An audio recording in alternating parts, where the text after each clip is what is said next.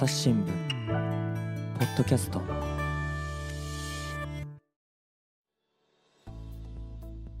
皆さんこんにちは。朝日新聞の水野あさです。今日は気候変動についてビジネス編集部の松川のぞみさんと一緒にお届けしたいと思います。よろしくお願いします。よろしくお願いします。さて本日はですね気候変動ということでちょっと私たち二人で話すには荷が重いテーマですかね、大きいよねちょっとね、重いなということで、ゲストをお招きしております。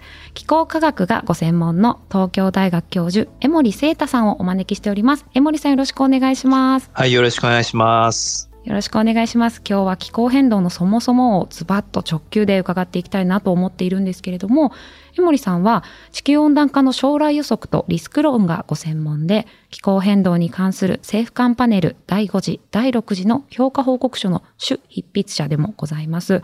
今日はどうぞよろしくお願いします。はい、よろしくお願いします。お願いします。はい。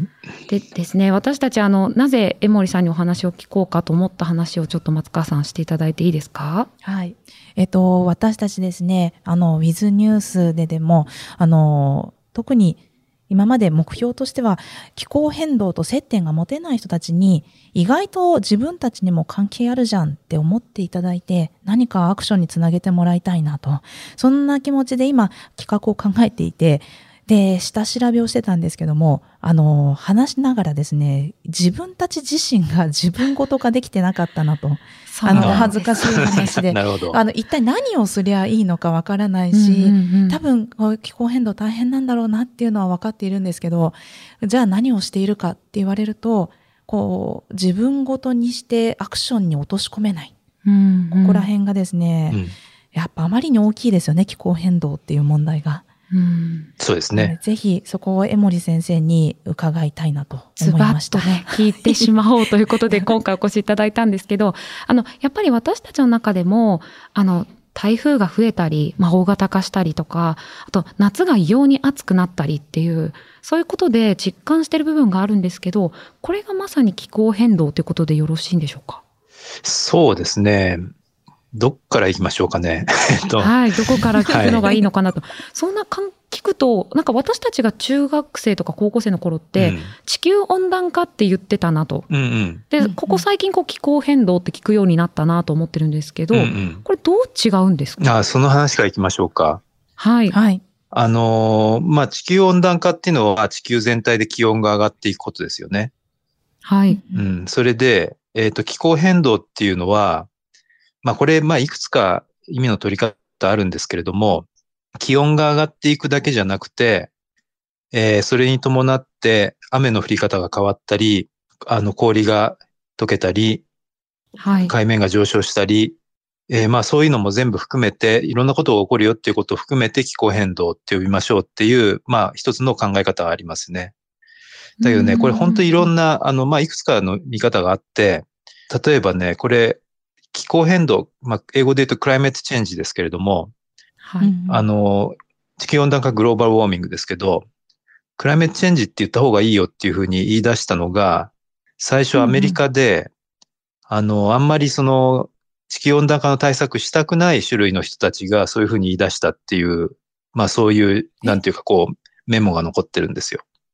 はい。で、それはどういう動機かっていうと、あの、変動って言った方がなんか上がるかもしれないし下がるかもしれないぐらいな感じで、あそういう、うん。なんかまた氷河期になるかもしれないとか、うんその雰囲気も残しておこうぐらいの。そうそう。感じですか？変動なんだからうん上がる上がるかも下がるかも。まあそういう、あの、捉え方もあるわけですよね。はあだけど、なるほど。うん、だけどね、気候変動って、気候変動、例えば、えっ、と、国連の条約の名前がですね、気候変動枠組み条約っていうのが、これ1992年にできてますので、もう30年前から気候変動って言葉使ってるんですよね。はい。うんうん。で、それから僕の紹介に、あの、紹介していただいた中に入ってた IPCC っていうですね、気候変動に関する政府間パネル。この気候変動っていう名前を1988年にできて使ってるんですよね。はい。だから、うん結構その地球温暖化っていう前から世界ではきあの気候変動、クライメットチェンジっていう言い方自体はずっとしてたと。うんなるほど。うん、で、あの僕はどういうふうに使い分けてるかっていうと、大体同じだと思ってます。あ、なるほどっ。ていうのは、そうですうね。ん。で、っていうのは、あの、地球温暖化問題って言ったときに、地球温暖化自体は地球の温度が上がることだけを指してるかもしれないけど、地球温暖化問題っていうのは、人間が原因で地球の温度が上がっていって、いろいろな困ったことが起こるところまで全部含めて地球温暖化問題って言葉普通使いますよね。うんうんで、気候変動も気候変動問題って言ったときには、大体同じことを指すので、はい。はい。まあ大体同じ意味で、あの、使ったらいいんじゃないかなと思っています。うん。日本では地球温暖化っていう言葉がすごくなんか先行して広まって、そのイメージです。そうですね、気候変動っていうのはその条約のこととかそういうことを知ってる、まあどちらかというとなんか少し専門的に知ってる人は気候変動っていう言葉を使ってるっていうイメージで、で、最近は割とその、まあ真面目に考える人が増えてきたんで気候変動っていう言葉も、あの、まあ広まってきてるかなっていうぐらいの感じですよね。そういうことだったんですね。うん。あの、先ほど出たその気候変動を、まあ、あまり、あの、なんていうんですか、地球温暖化をあまり信用しない人たち、あの、言いたくないという人たちが気候変動を使ってたってこと、お話もありましたけど、はい。この温暖化って本当に人間のせいなのかってよく、まあ、ずっと言われていることではあるんですが、これははっきり人間のせいと言い切っていいんでしょうか？人間のせいですね。あの、はいまあ、えっ、と、去年の8月に IPCC の、えーと最新の報告書が、僕も執筆に参加したやつが出たんですけれども、人間の影響による温暖化は疑う余地がないという結論だったんですよ。うんで、これはあの、過去のですね、えっ、と、まあ、IPCC の報告書って1990年に最初に出るんですけれども、その時は、まあ、温暖化してるけど、えーまあ、自然の原因でも説明でき、えーまあ、できなくはないかな、ぐらいな感じだったんですよね。はい。で、それがだんだん、まあ、人間活動が主な原因である可能性が高い、可能性が非常に高い、可能性が極めて高いみたいになってきて、うんうん で、今回は疑う余地がないになりました。あうん。で、これはあの、当然科学も進展してきて、はい。あの、その、えっ、と、科学的な理解が、えっ、と、深まってきた結果でもあるんですけれども、この30年間に実際の気温上昇自体がどんどん進んだっていうことの結果でもあるわけですよね。うんもう、その、自然の変動の幅を超えた、あの、温度上昇っていうのがどんどん起こってきたと。はい。ええで、もうこれは人間活動が原因じゃないと全く説明ができないような、えーうん大きさなんですよね。うんで、まあ逆逆に人間活動の影響、つまり大気中に温室効果ガスとかを人間が増やした影響によって、だいたいちょうど説明できるぐらいの大きさなんですよ。あそこまで分かってきたんですね。なるほど。この人間の活動の影響ってことですけど、その中でやっぱり最も大きい影響を、あ私たちが影響を及ぼしているのは、はい。二酸化炭素を出しているっていうことなんですか？そうですね。まあ、あの、温室効果ガスという言い方をするわけですけど、えーまあ、大気中でその赤外線っていうのをですね、あの、宇宙に逃がしにくくする、その空気の成分ですよね。で、それを温室効果ガスって言って、で、それはあの、水蒸気とか二酸化炭素とか、他にもメタンとか、えーまあ、いろいろあるわけですけれども、うんうんえー水蒸気っていうのが、元々の強さは一番大きいんですが、強さっていうかその地球を温める効果がですね。はい。だけど、これ水蒸気は人間が出して増やしてる、直接増やしてるわけじゃないので、それを置いとくと、人間が、えー大気に排出することによって大気中に増えてる温室効果ガスで、一番全体的な影響が大きいのが CO2、二酸化炭素なわけなので、うんあの、二酸化炭素の話を主にしてます。なるほど。で、はい。で、それ以外のメタンとかも、その二酸化炭素の次さらにっていうことを考えると大事になってくるんですけれども、うん一番大きいのが二酸化炭素だと。二酸化炭素。はい。私たちが呼吸で吐くやつ。呼吸で吐くやつですね。はい。で、だけど息止め、たくなるよね。この話聞くとええ毎回なんかこう息がしづらいっていうか、うーっていう気持ちになるんですけど、呼吸じゃないんですよね。当たり前ですけどね。まあ、あの、止められるんだったら止めていただくと、辛い。3回吸って1回吐くぐらい、結構ラマーズみたいな感じなんですね。えいや、っていうのは、まあ、嘘で、はい。あの、まあ、呼吸は大丈夫なんですね。呼吸はなんで大丈夫かご存知でした、呼吸がなんで大丈夫か。吐いた分吸ってるからじゃない？え？違う？惜しいですね。でも私たち、でえっと、うん植物ではないから酸素を出すこともできないし。うそうだね。ん。ああ、じゃあ、何かしらでこう、吸収してもらってるんですかね？まあ、そういうことなんですけどね。なんでかっていうと、はい。あの、人間が吐く息に入ってる CO2 の C ですよね。炭素っていうのは、もともとは食べ物から来てるわけですね。うんうん。人間がご飯食べて、で、まあ、か体の中で化学反応して、で、CO2 になって出てきてるっていうふうに考えると、で食べ物ってのはどこから来てるかっていうと、まあ、動物か植物ですよね、辿っていくと。で、動物も辿っていくと必ず植物食べてますよね。うん例えば牛が草食べてますよね。はい。うんで、そうすると必ず植物に行き着くんですよ。で、植物っていうのは育つときに大気から CO2 を吸ってるので、うんはい。だから植物がもともと大気から吸った CO2 の炭素っていうのを、えーまあ巡り巡って人間が食べて、それで人間が、あの、は吐く CO2 にそれが入ってるので、それはぐるぐる回ってるだけなんです。これ自然の中で回ってるえーでかい CO2 なんですね。でかい話。すごいちゃんとリサイクルしてた。そうなんだ。そうなんですなんかちょっだからとカーボンオフセットみたいな考え方だね。ね自分が出した。うん、だから、そう、人人間の呼吸っていうのはもともとその生物現象なので、生態系の中で起きてる現象なので、これはもともとカーボンニュートラルなんですよ。そうなのか。あそれ以上のことをしちゃってるわけですね。そうでうんす。それ以上のことっていうのは以、上の。うんそうですんそれが化石燃料を掘ってきて燃やしてるっていうことなわけですよね。そうですよね。やっぱうんこの、私たち今、あの、まあ、今日オンラインでね、森さんとおつなぎしてるんですけど、つなぐためにも電気は使ってるし、うん。でうん、街中走ってる車はガソリンで走ってるしってなると、かなり化石燃料燃やしていろんなことを経済活動してるっていうことですもんね。そうですね。うーん。これだから化石燃料っていうのは、まあ何億年とか昔の大気にあった CO2 をやっぱり植物が吸収して、それであの地中にこう深く埋まってたものなわけですよね。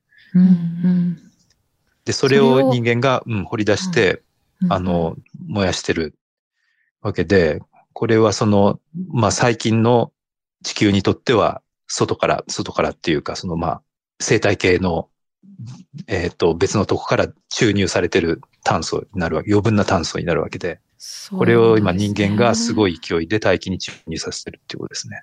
うんこのあの大気中のあの二酸化炭素の濃度が上がっているっていう記事も拝見したんですけど、はい。はい、これわかるんですね。その大気中にどれぐらい CO2 があるかっていうのが。そうですね。これ、えっ、と、最初に、あの、アメリカのチャールズ・デビッド・キーリングっていう人が、1958年からハワイの山の上と南極で測り始めて、で、まあ、そのデータが、あの、ずっとあるわけですけれども、はい。で、まあ、僕が、あの、例えば子供の頃、あの、理科の教科書には CO2 の濃度は 350ppm とか書いてあったわけですけど、うんうんうん今、子供に理科の教科書見せてもらうと 400ppm とか書いてあるわけですよね。あどんぐらい濃いのかよくわかんないですね。まあ、その ppm が濃くなってる。わかんなくても、うん。あの、数十なんていうかこう、数十年でね、えーだから教科書の数字が変わっちゃうような変化をしてるわけですよ。それがハワイの山の上とかで変わっちゃうってことですか、えっ、と、それは大体、あの、まあ、えっ、と、大気の中で CO2 っていうのはよく混ざってるので、うん。大体あの空気がきれいなとこだったらどこで測っても、あの、同じような値になります。今はすごい繋がっうん。今はハワイと南極だけじゃなくて世界のいろんなところで測っているので、それ見比べることができますし、人工衛星でも宇宙からも測っているので、えー分布がわかるんですけれども、はい。なんか、ここが濃いエリアとか分かれてたりするんですか？地球上で。えっ、とですね、まあ大体、あの、同じ値なんですけれども、うんうんうんあの、北半球は、えっ、と、季節によって変動するんですよね。あ北半球は陸がたくさんあって、はい。えっ、とね、まあ陸がたくさんあって陸上に植物がたくさんいるので、うんうん夏にいっぱい光合成して CO2 濃度が低くなって、冬には吐き出すんで、えー CO2 濃度が高くなるっていう、あの、一年に一遍上がったり下がったりするんですよ。はあうん。で、南極の方はその、それが小さいんですよね。なるほど。確かに海の中だ、な、上中だと、だと昆布ぐらいしかない？なんかそう海藻とか。うんでもなんかね、うん宇宙からも人間の活動としてさ、判明しちゃってるのかと思ったら、植物様なんだね。そうだね。植 植物すごいなとはい。思ってしまうんですけど、あの、まあ、この気候変動とか地球温暖化の話を聞くと、あの、私がよく思い出すのは、あの、コロナ禍に飛行機がほとんど飛ばなくなったりとかして、はいはいまあ、みんながステイホームで家の中にいてっていう経済活動がすごく少なくなってっていう時に、あの、二酸化炭素の排出量がすごく減ったよっていうニュースを見たんですよ。で、それで、はいあ、これでちょっとは良くなるのかなと思ったんですけど、なりましたか？えーっとですね、少しなりましたね。あ、少しはあの、少しなはいりました。えーっと、まあ、あの飛行機だけじゃなくて、自動車がやっぱボリュームで言うと大きかったんですけれども、はい。えーすあの、まあ、あとその工場とかですね。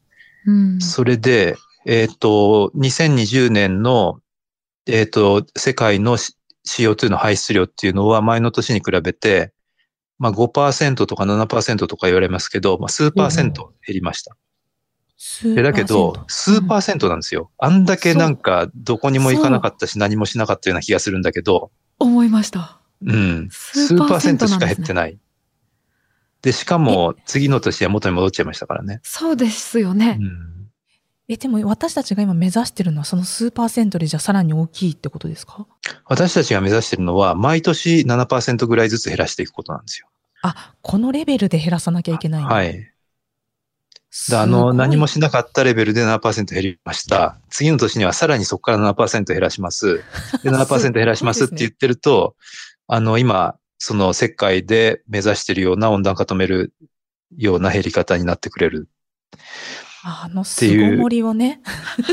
うん。だから、ああの年はたまたまああいうやり方で排出量が減ったけれども、はい。それは別に本来やろうとしていたことではないので、そうですねじゃあ来年さらしに7%分、あの、活動止めなくちゃいけないのかっていう話ではもちろんないわけですよね。そうですよね。なるほど。うんそっか。うんそこで悲観しなくていいわけですね。そうそうそう、なんかね、うんあの、うん倍の時間こもってなきゃいけないのとか、あの辛い時間を思い出すとね、もうここで聞くのやめようかなって思う人もいるかと思うけど、違うんですそうそうそうみんなね。ね、このままね、ちゃんと聞いてくださいね。はい。はい。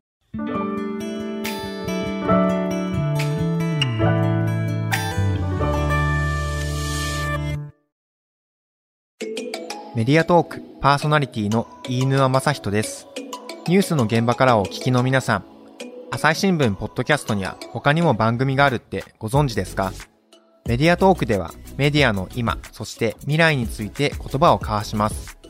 どうしたら皆さんに情報をお伝えできるのか、何を伝えるべきなのか、コンセプトはあなたとメディアの未来をつなぐ。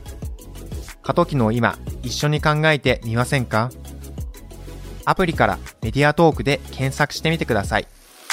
まあ、それぐらい減らしていかないと、どういうことが起きちゃうんだろうっていうのは、まあ皆さんもね、知ってるところあるかもしれないんですが、やっぱり温暖化が進むと海面上昇とか、生物多様性が失われてしまうとか、そういったことも挙げられてますし、あの、はい。朝日新聞では、あの、食卓異変っていう記事が今配信されてまして、例えば有明海の海苔が色落ちして、で、もう漁師さんがこのままでは夜逃げだというふうに、あの、悲鳴を上げているっていう記事ですとか、うんあの、北海道の鮭やウニが取れないとか、うんあの、そういった記事が出てるんですけど、こういうのも温暖化の影響が考えられるということなんですよね。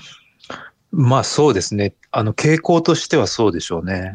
うんで、あの、最初にあの、強い台風とか温暖化のせいですかって聞いていただいたときに、ちょっとあの、はいそれ答えられなかったんですけど、あの、まあ、地球温暖化っていうのは、えっ、と、地球全体の気温が長期的に上昇していく傾向であって、はい。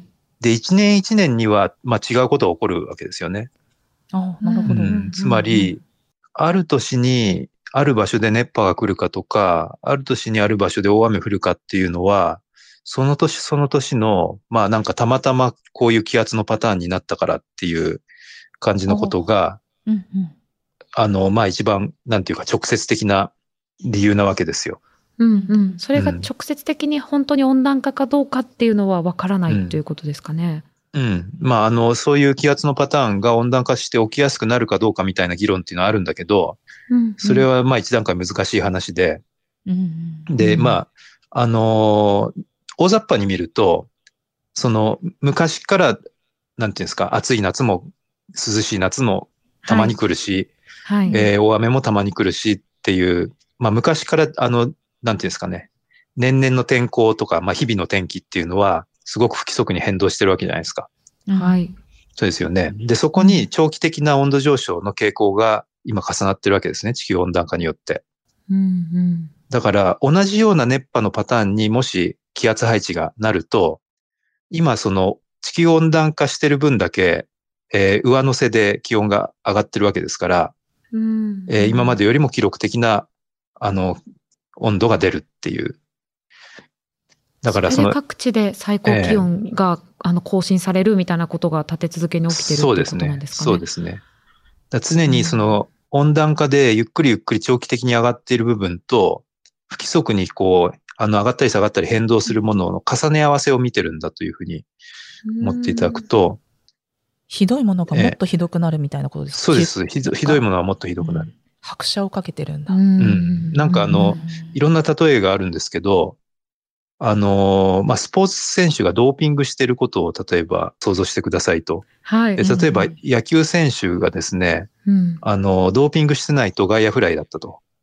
で、それドーピングしてすごい力出ちゃってるんで、ホームランになってるみたいな。それは困った。うんで、あの、普通のホームランがドーピングしてると場外ホームランになっちゃうみたいなことだと思ってもらうと、ううんん。だからそれ、あの、その時打てるか打てないかっていうのはドーピングしてるかしてないかに関わらず打てたり打てなかったりするんだけど、うん打てちゃった時にドーピングしてる分だけ遠くに飛んじゃうみたいな。うん。なるほど。それと同じように、昔から大雨っていうのは降るんだけど、うん温暖化してる分だけ強い大雨になる。えーより記録的な大雨が出やすくなると。うん、ああ、そうか。うんうん。そんな感じだと思っていただければいいんですよね。そうですようね。ん。だからその海洋熱波とか、はい。えーそういうその海の、あの、漁業にどういう影響が出てるとかっていうのも、あの、まあ、たまたまある年にすごい高温が出たっていうのは、そういう、あの、気圧パターンとか、海の海流のパターンとかですね。うんそういうのがたまたまその場所で高温を起こしたっていうことがもしかしたらあるかもしれないけれども、そこに温暖化の長期的な傾向がさらに重なって、そのドーピングでパワーアップしていると、うんえーいうことが起きてると思えばいいんじゃないでしょうか。じゃあこれは、その、まあ、今後、こう、どんどん上がっていくと、さらにそのドーピングが強くなっていくみたいなイメージそうですの方がいいんですかね。そうです。たまたま当たった時に、は、えーまためっちゃ飛んじゃうっていう。ああ。急に海苔が食卓から消えるとかっていうことではもしかしたらないかもしれない。また来年は取れるかもしれないけど、取れないい時もて決定的、徹底的に取れないというか。そうですね。。さらにそういう年が増えていくっていう感じになるでしょうね。あ、そうか、そうか。うんでも本当にこういうことがなんか起きた、まあ、例えばすごくあのその生物にとって生きづらい環境にその年になってしまったりしたらそれで絶滅したりとかあそうそうそう。そうですねそういうふうに、そうですそうなんね、ですよ起こることもありますよね。うんそうなんですよ。生物の場合は、やっぱある年にその壊滅的な、あの、影響を受けて、そこからなかなか回復できないみたいなことっていうのは、うんまあ非常にあるので、起こりえますよね。はいこの生き物だけを含むなんで私たちも影響を受けてるわけですけど、あの、この影響を主に受けるのが、まあ私たちはその例えば、あの、40度とか記録するような暑さの中でもエアコンつけようとか、自分の身を守るようなこう文明の利器がありますけど、例えばこう影響を受けてしまうのが最貧国とか、その途上国が受けてしまうっていう、これもすごく問題になってますよね。そうですね。最貧国とかは、そのまあもちろんエアコンももちろんないとか、えっ、と、まあ非常にその住居が非常にうん。簡素な住居に住んでいて、うん。それで、あの、まあ、日本なんかだとダムとか堤防で大雨降った時とかにもそういう防災インフラによって守られてるわけですけれどもうん、途上国だとそういうのも、あの、まあ、ほとんどなかったりとかするので、まあ、もその社会としてそういったその自然に災害に弱いわけですよね。で、それに、えっ、と、加えて、その地理的に言っても、あ大きな被害を受けやすいところに、あの、結構そういう、まあ、貧しい人たちが住んでるってことはあって、一つはその、アフリカのとかですね、中東とか、あの、中南米とかの乾燥地域ですよね。うん。乾燥地域に、まあ結構貧しい国が多くて、えーそこで、あの、小規模な自給自足的な農業とかをしてるわけですけれども、で、そこにですね、温暖化が進むと干ばつが増えると。う。うんん温暖化すると地面から水分が蒸発しやすくなるので、深刻な干ばつになって、で、本当に食料、水がなくなる、収入がなくなると、えーいうことが起きます。うんそれから、あとはその、まあ、沿岸の低い土地、バングラデシュみたいな国だとか、うんあるいは、えっ、と、小さい島国ですよね。よく、あの、あの、話題になると思いますけれども、スバルとかですかね。スバルとかね。うんうんうん、で、そういうところで、海面が上昇して、で、さらに嵐が来ると高潮でですね、うん。えーすごい、こう、まあ、あの、水害になるわけですよね。うんで、そうするともう本当に家が流されたり、畑が流されたりとかですね、うんえーもう本当に住めなくなっちゃうわけですよね。で、そういう人たちがいっぱい出てくると。うん。で、それで、やっぱりあの問題なのは、その人たちはほとんど温暖化の原因を作ってないっていうことなわけですよね。そうなんですよね。うんほとんど CO2 を出してない人たちがそういう目にあってて、うん、で、まあ我々含めて、あの CO2 をいっぱい出してる先進国とか、まあ今だと新興国も含むかもしれないですけれども、うん。そういう人たちっていうのが、まあ、えっ、と、エアコンとか、あの、ダム堤防に守られたあ暮らしをしてると。うん。え産産業が発達してるとか、そういうことですか？えうん。だまあだから、えっ、と、防災インフラがしっかりしてるところに住んでいて、その、まあ温暖化の被害ってのはもちろん日本でも出てますけれども、うん急にその、なんですかね、まあ何千年も、にもなくなったりとかうんえしないですよね。例えばあの、干ばつの話先ほどありましたけど、この間のパキスタンでも大洪水があったじゃないですか。そうなんですよ。はい。ね、国土の3分の1が冠水してしまうというのが本当に言葉を失うんですけど。そうですね。国土の3分の1冠水っていうのは、なんか、よく調べると正しくなくて、あ、そうなんですね。、あのええ、なんかそういうふうに、そそういうふうに広が、広まったんだけれども、うんうんあの、国土の3分の1で、えっ、と、何ですか、災害、えー警警報じゃなくて災害宣言みたいのが出たっていうのが正確あで、ー実際に、うん、浸水したのはもっとひあの小さい、えっ、と、面積だっていうのを、あの、ちょっと英語の記事で見ました。うん。でもまあ、それ、いずれにせよ大変な被害で、まあ、うん1400人とか亡くなってるわけですよね。はいで、さん3000万人が被災してるとか、なんかそういう状況ですよね。うんうん。で、まあ、そういうことは起きてるわけですよ。うんええ日本でもね、もちろんあの台風が大型化してって、この間も静岡で大きな被害とかも、九州でも大きな被害ありましたけど、うん。ただそれで、あの、まあ、インフラが例えば本当に壊滅的になってしまうってことは今のところはなく済んでいるということですかね。ううん、だ昔、日本も昔はその伊勢湾台風とか60年前ぐらいに、あの強い台風はいくつか来ていて、で、それはものすごい被害が出てるわけですけれども、えー日本ではそういう被害が、まあ、出ないような、そのインフラが今はしっかりしてるわけですよね。そっか、うん。うん。そこに資金を投入できるぐらい国が豊かであったということですね。な、うん。なったってことですね、日本の場合はね。うん。なったということですね。うん。でもそれでも日本は、あの、そんだけやってても、例えば2018年の西日本豪雨で200人ぐらい亡くなってるわけで、はい。うん。えー温暖化によって、その、まあ、ドーピングがかかってるやつがやってくると、うんまだそういう被害が出てしまうっていうことは、うんやっぱり深刻に考えるべきですよね。そうですよね。深刻な被害をこう実感するあまり機会に恵まれてないのかなと思ってたんですけど、やっぱりあるんですね。あります、あります。ううん。あの、2019年台風19号っていうのがね、うんあ、の、結構な、あの、えっ、と、まあ、例えば多摩川が溢れたりとか、うんあの、うん長野県千曲川が溢れて、はい。えー新幹線が水浸しになったりしてるのを、一帯が茶色い水でみたいな感じになってましたよね。うん。あと東北の方も結構浸水したし、うん。えーあれでですね、あの、まあ、被害額っていうのを、あの、保険会社が計算すると、あの年に世界で起きたあらゆる自然災害の中で、日本の台風19号が最大の被害額だったんですよ。